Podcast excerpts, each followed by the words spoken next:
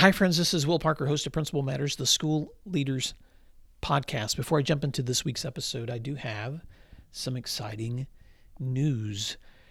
This week, my new book came out.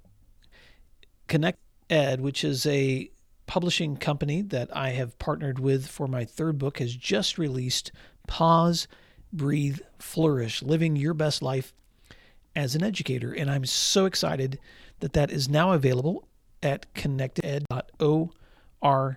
If you are looking for a book where you can invest in your own growth, your own flourishing, your own ability to reflect on your mindset, on your practices, on your relationships, on your resources.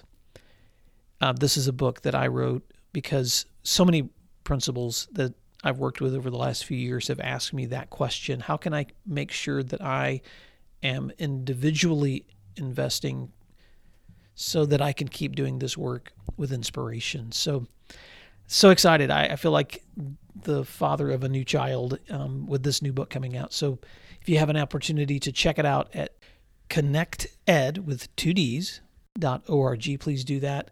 I'd love for you to leave a review on Amazon and um, and that's it. I'm going to transition now to this week's episode, and you can welcome back co host Jen Schwanke for this week. Principal Matters Podcast, episode 210. Hi, friends. This is Will Parker, host of Principal Matters, the School Leaders Podcast. Each week, I bring you inspiring, innovative, and imaginative ideas for your own school leadership. This week, we're talking about reopening reflections with my guest and co host back in the seat, Jen Schwanke. Jen Schwanke is the principal of Indian Run Elementary in Dublin, Ohio, and the author of two books, You're the Principal Now What, and The Principal Reboot Eight Ways to Revitalize Your School Leadership. Jen Schwanke, it's so great to see you. You have been in the thick of things, reopening school, taking care of your family, managing a pandemic like everyone else across the US and the world. But I am so excited to just catch up and have some reflections with you about what that's looked like in your particular part of the world. So welcome back. It's good to see you. You um, too. Um, I can't wait to hear about your end. Uh, luckily, we span a lot of the United States between Oklahoma and Ohio, so so we can talk about what's going on in between. Well, and last week I had my first opportunity to do some out of state virtual training since COVID had started. You know, my full time work is here in Oklahoma, um, but through Principal Matters, I have opportunities to do training too. And I was actually with 20 Ohio principals on uh, Friday. And so I had an opportunity to connect and just listen to what's going on and even in your state there's so much variety. I mean you have people that are already in school you have people that are beginning school next week you have some that are waiting till middle of september you've got some that are distant some that are in person with masks and so and i've discovered the same thing in my state and really with any person i talk to across the us it really doesn't seem to matter where you live there's not there's not a norm. Uh, it's it's different everywhere. What has that been looking like for you guys in dublin well, in, again in Ohio, it is all over the place, and the rural schools tend to be going back. Um, some of them um, full enrollment every day, but some of the suburban schools have hybrid models. Some of them have remote until a certain date. Some of them have a wait and see approach. My district, I feel like blended everything all together, and it's been, um, I, I think, the smartest, most sound, and most responsible approach, but also very tricky in terms of communication because it's confusing to people. It's confusing to parents, certainly, um, especially parents with English language challenges or um, you know, who just moved into the district. And so the communication piece has been really challenging. And this is true, to your point, all over the country. Um, this weekend, I'm doing a virtual consulting some virtual consulting work with Arkansas and I said to the liaison okay now tell me what model Arkansas has and she threw back her head and she laughed and laughed and laughed and said now that is impossible to answer because again everybody's doing certain doing different things and I think what's challenging to teachers and superintendents and principals and probably everyone involved in education is the comparison game. Mm-hmm. It's very easy to look, you know, down the highway a little bit and think, well, we should have done that. Or, you know, look how easily that's going for them. Whereas nobody is showing the warts and the scars from mistakes at this point. We're all just trying to make it look like things are, are going well. Mm, I love that, Jen. And and already you're just giving me some golden nuggets to think about because you know the danger of looking at your friends down the road or even in the same district so there's so many things that are beyond your control and so even just listening to you talk about the connections that you're going to be doing in arkansas i i always just keep rewinding back in my own mind to what are the essentials that work in any condition because those same essentials are going to have to be what we rely on in these conditions. Well, and I don't want to leave the comparison conversation. And what you just said is so important because what never works in any condition is comparing.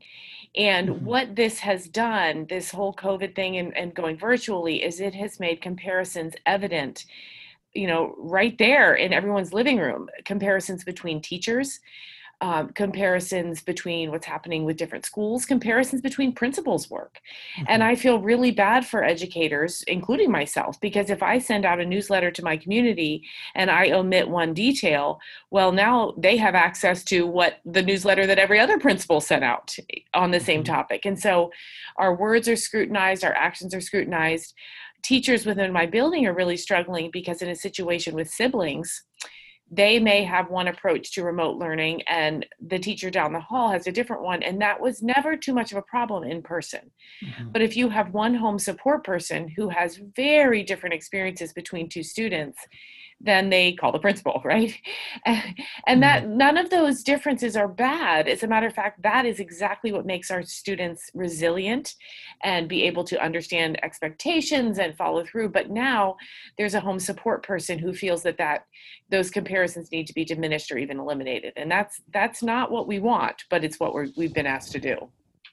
Yeah, well, let's let's talk for just a few minutes, Jen, about your experience because I know that you're living it um, but but sometimes I think it's helpful to reflect on it from the perspective of others who can just listen to your story because I know that as I'm sharing with other principals, sometimes just realizing, oh, I'm not the only one is is encouraging and and and and not as a means of comparison. I just want to be able to walk unpack with you a little bit of some of the some of the challenges and obstacles, um, and then some of the successes that you felt in prepping and then actually reopening. First of all, give us a status of where you guys are. Have you reopened? Are you in person? You, you said it's blended. Give us a picture of what that means.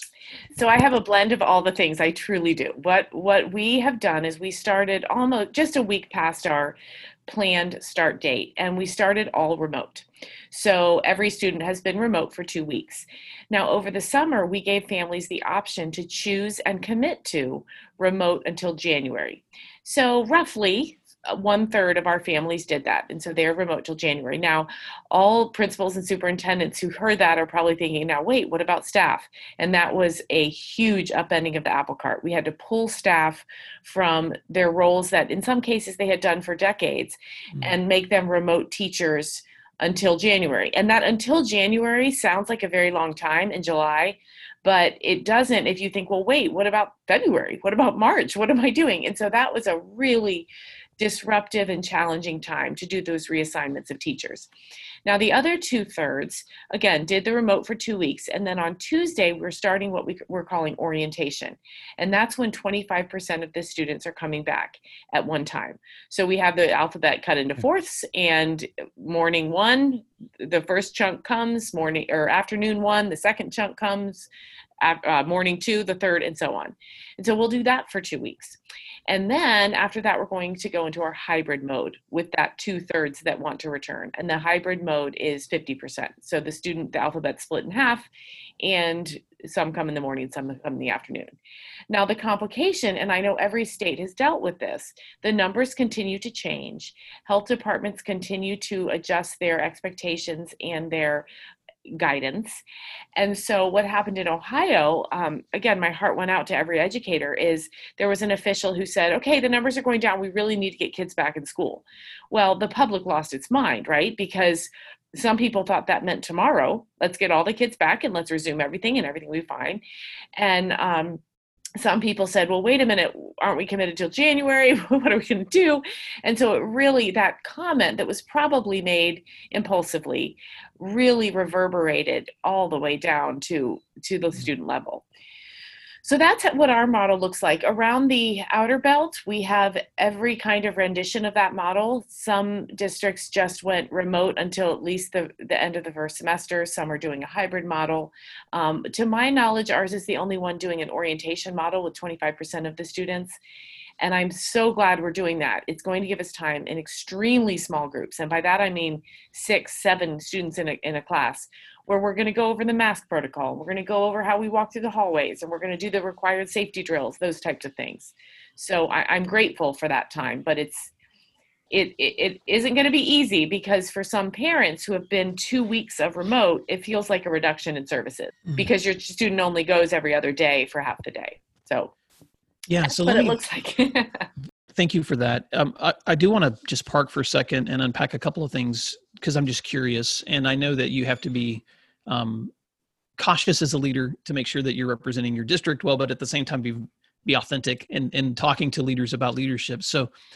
I'm just curious um, how you've managed resistance because there is resistance. I don't care how good your plan is. Uh, I don't care how, how well you've planned. I don't care how much care you've placed into communication. There will be resistance from some place that you're going to have to manage. And so um, go there for a minute. How have you been managing that?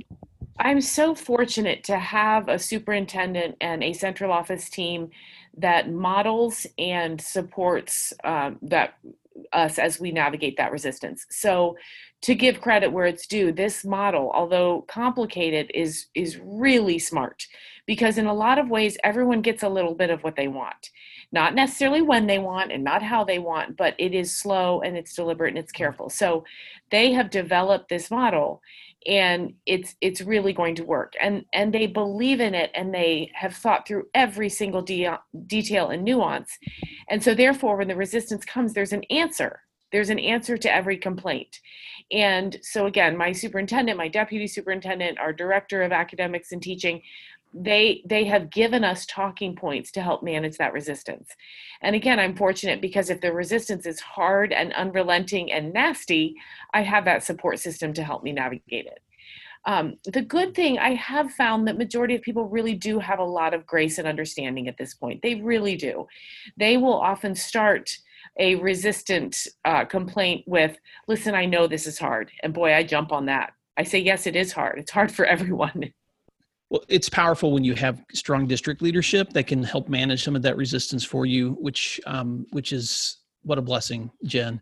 Let's talk about your teachers for a little bit because I know that when you are transitioning into something like this, that the caring for them first so that they can care for your kids is such a huge priority. So, what is that? What's that journey been like? I'm just really curious what what PD looked like for you guys. Were you in person? Uh, how what did that dynamic look like as you prepped for reopening?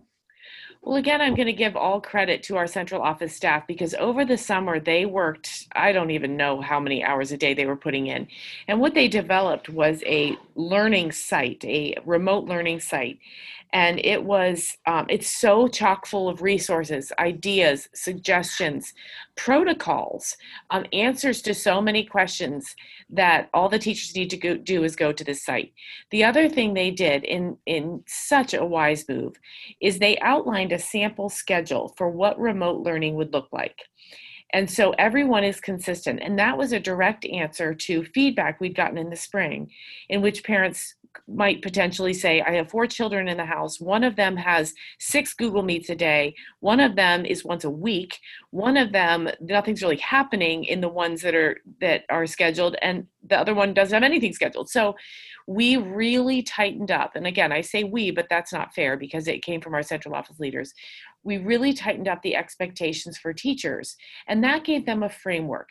Expectations is the wrong word because there's such a negative connotation with that but it gave them a free framework with which to plan their day whether it be remotely or the orientation model or the hybrid model. And so that question was answered before teachers even badged in to come back to school The community knew it. It was on the website. The superintendent uh, did several videos that were sent out. So everyone knew those sample guided schedules. And from there, teachers could begin to plan their day, communicate with their families, and have a site to go where all the references and resources were there. And another thing I want to say, and this is for principals all over this country and indeed probably internationally, whenever a crisis happens, everyone wants to make a buck, right? So we were getting, I was getting upwards of 12, 13, 14 emails a day from online resources wow. who wanted to sell me a product. We have the way you can do math. We have the answer to spelling during COVID. We have the answer for, to um, supporting your child as a reader or your student as a reader. And we had to as a as an administrative team and as a teaching staff really resist that. Many um, vendors want to make money i get it and many teachers wanted the answers. Not i don't want to say the easy way i wanted to say a clear way. So they were signing up sometimes for these subscription based online resources that weren't any good quite frankly. They didn't line up with our curriculum or what we believed students needed to know or how they needed to know it so again, in the summer, there was a lot of vetting of these online resources, and we tightened it up and said to the to the teachers and principals, you can only purchase these these from these resources or these vendors. And it sounds like it was controlling, but it was the opposite, really. It allowed us to really go deep into those fantastic, vetted, long time resources. A good example is Scholastic or Pebble Go or Epic Books. And at the high school level, I'm sure they have a lot of wonderful resources too. It allowed us to really know those, go deep, and use them without these flash in the pan vendors that were just out to make a buck. Yeah, I'm glad you said that, Jen, because you know, with the COVID relief monies that have been coming in from the federal government, with states trying to figure out how they can use that quickly, make decisions on uh, on those. I mean, this, frankly, it's rife for for fraud and um, exactly. And so, so there's. I, I, think that's so important as a leader that you that you confer with the, your other district leaders to make sure that you're being consistent, that you are moving forward because at some point people are going to begin looking back at all the purchases that have been made during this time and they're going to be begin examining those and i guarantee they're going to find things that happened during this pandemic that were just rife for fraud. Um, and so yeah so it's important it's an important accountability measure.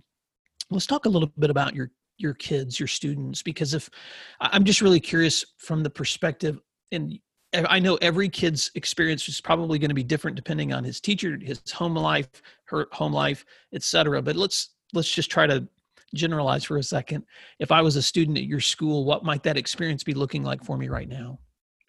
Students are so different, and I find it fascinating that some students think this is the best thing that's ever happened. You know, I would love to learn from my bedroom. This is wonderful. And then some students who are are really struggling, and their their response to to how they're feeling about all this is a direct reflection and also feeds into their parents' worries, anxieties, um, celebrations, whatever. So it's a lot to unpack. I always think of that phrase, you know, you don't know what's going behind, going on behind somebody's front door. And that's not as true as it used to be because just like parents and students are now seeing comparisons and um, planning differences between teachers, we are seeing a little bit more about what our students are experiencing. If I had to choose, if I if you said to me, what are kids feeling? What I would say is they are feeling okay. They understand kids are amazing, aren't they? They understand this. They understand nobody chose this. They understand nobody's doing this to them, and they're coping and they're dealing. Um, some mm. of them hate it, but there's probably almost an exact alignment students who hated the traditional model of school. So, you know, historians are the ones with all the answers. So it'll be a couple of decades until we know the impact of all of this on students. But right now, what I would say is I'm I'm overcome with pride for our young people. Mm-hmm. I do not feel dismay or fear or or um, or despair about this generation of students. I think they're resilient they're figuring out what they need to do and they're kind of looking around at the adults and they're following the adults lead but they're also just getting the work done. Hi friends. I want to take a quick break in this conversation to invite you to consider joining a mastermind. Maybe you're stepping into this new semester and you're trying to figure out ways that you can continue growth in a more concentrated way with other leaders who share like minded values and goals and who are willing to create mutual accountability in reaching those together.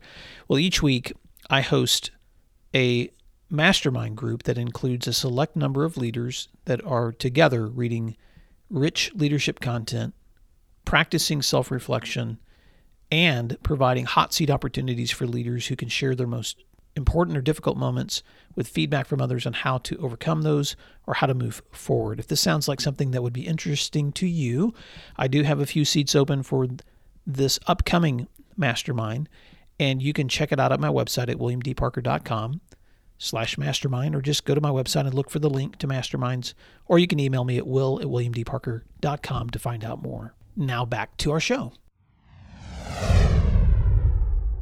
That's great. Let's talk about parents for a few minutes too, Jen, because I know that especially at your level with the elementary, that that's such an that's it's an integral role. Um, because I have secondary kids at my home, and that was my experience, and I know from watching my kids they become fairly independent because they're high school kids, you know. And so, but I believe the experience between elementary and secondary has been so different in this right. in this time. So, talk a little bit about how you're supporting and helping parents through this because I'm sure that anxiety level is really high for some. Right. The challenge for me, and I think most administrators, is again that spectrum of where parents are on this whole thing. Some of them think it's preposterous and we need to open up the doors and let everybody in. Other people are, are terrified. They haven't left their house since March.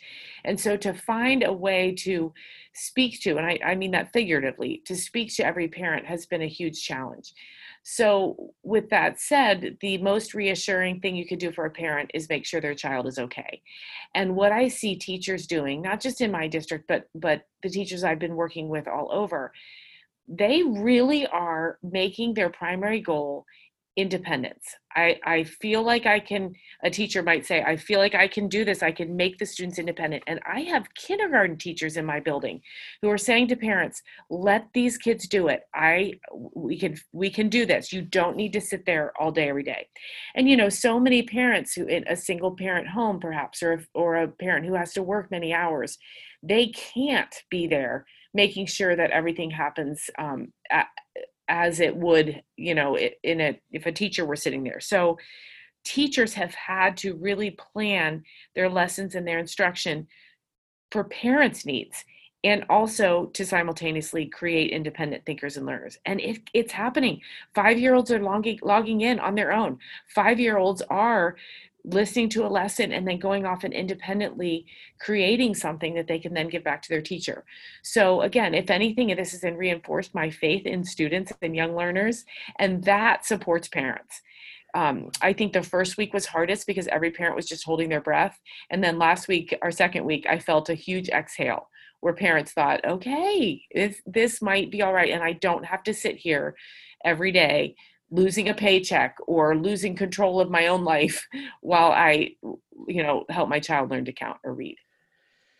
Well, that's a great reflection, and um, and I know because I've been reaching out to my friends who have elementary kids, and and of course we have secondary kids, and the experiences just vary. I mean, sometimes it varies from kid to kid within right. your own home. Exactly. And uh, it's so you know some can just be loving it, and others can just be struggling, and so it's just it's so different from child to child, which is the way school's always been. Absolutely. Um, but now, but but now parents are, are having to manage that. A lot of them at home.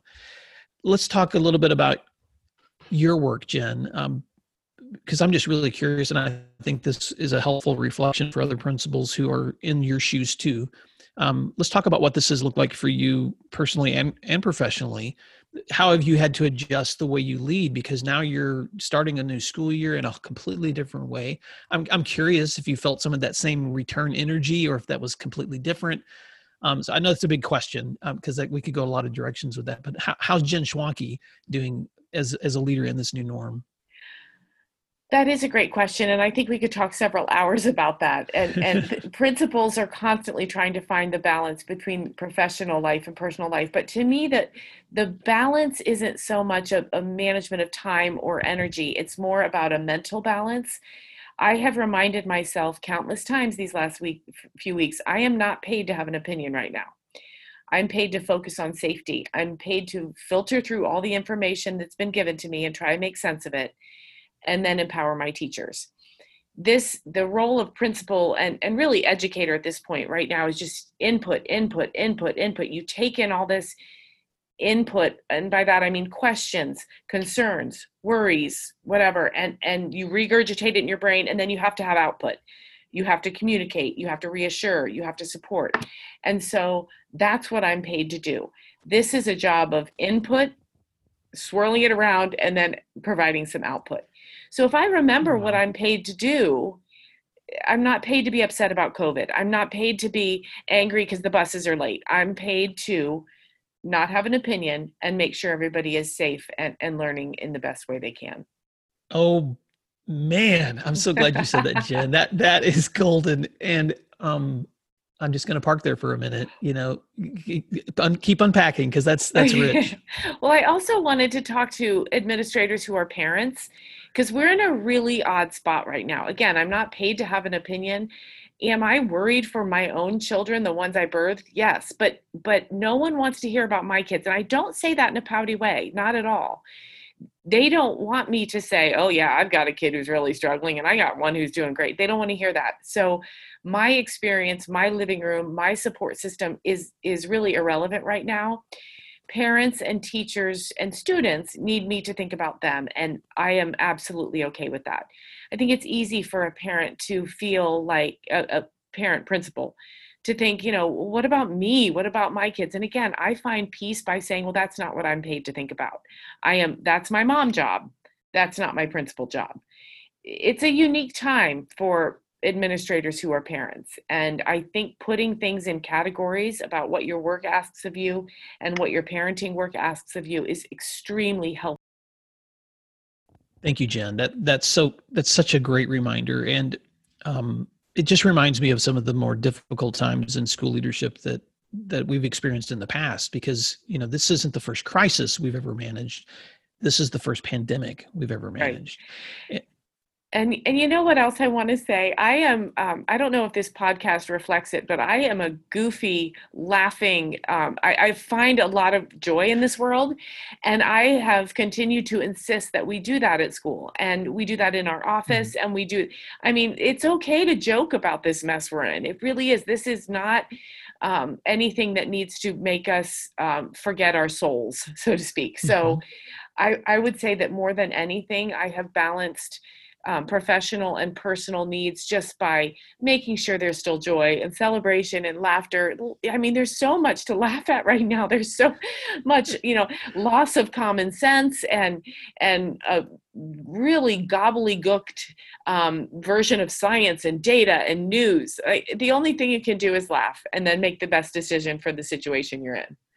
You're so right. And uh, a friend of mine whose school has been able to return in person with masks and protocols at the high school level um, put up a post uh, last week or the week before that, because at their lunch times, um, every Friday they host, they used to host like a karaoke lunchtime so kids could just perform at lunch and just have fun and it's created a, a, culture that's so exciting. So I think they've switched it this time to like dance offs or something. So they, yeah. so it's so with social distance appropriate dance off happening at lunch, and I was just so happy to see them embedding fun into their culture no matter what. They're just still going to figure out a way to make school place that you that you want to be.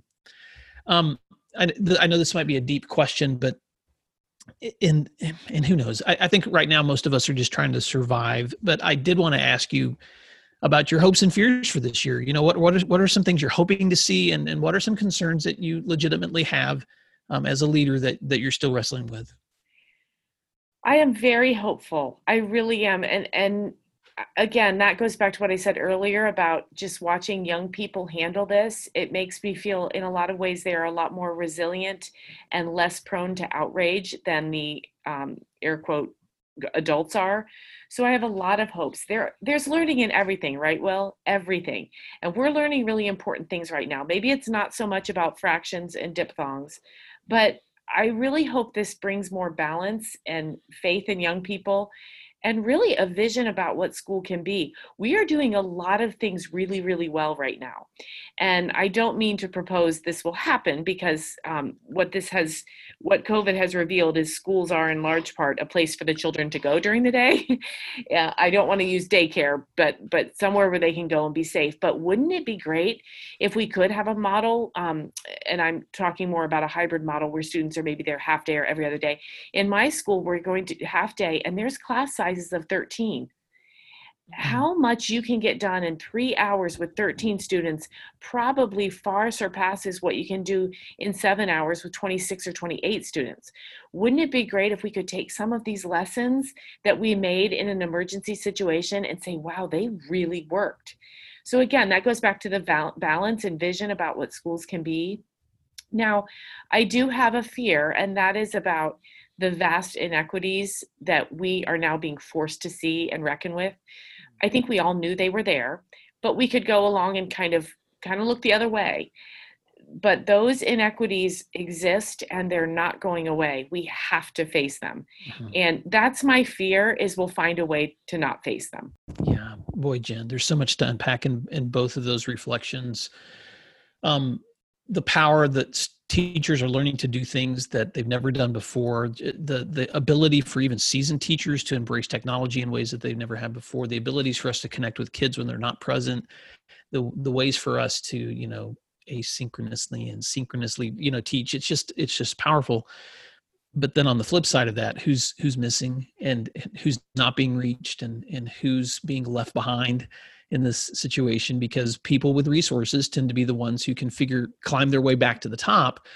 And there are some kids who don't have the same resources as other kids or even access to resources or even adults in their lives who know how to access resources. And so and so that that's a that's a huge challenge and, and something i'd like to um, maybe unpack in our next episode. But but right now i, I want to just wrap this up jen with um, um, with first of all just a just a huge shout out to you because you are in the trenches you are working hard um, and and at the same time you're being asked a lot of times to speak to the into the lives of other leaders like you're doing with the folks that you're consulting in arkansas and through your books.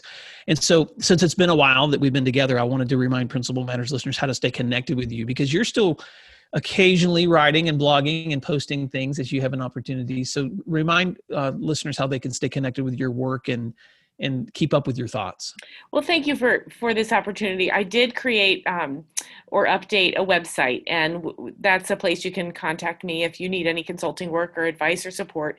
And that is simple. It's jenschwanke.com.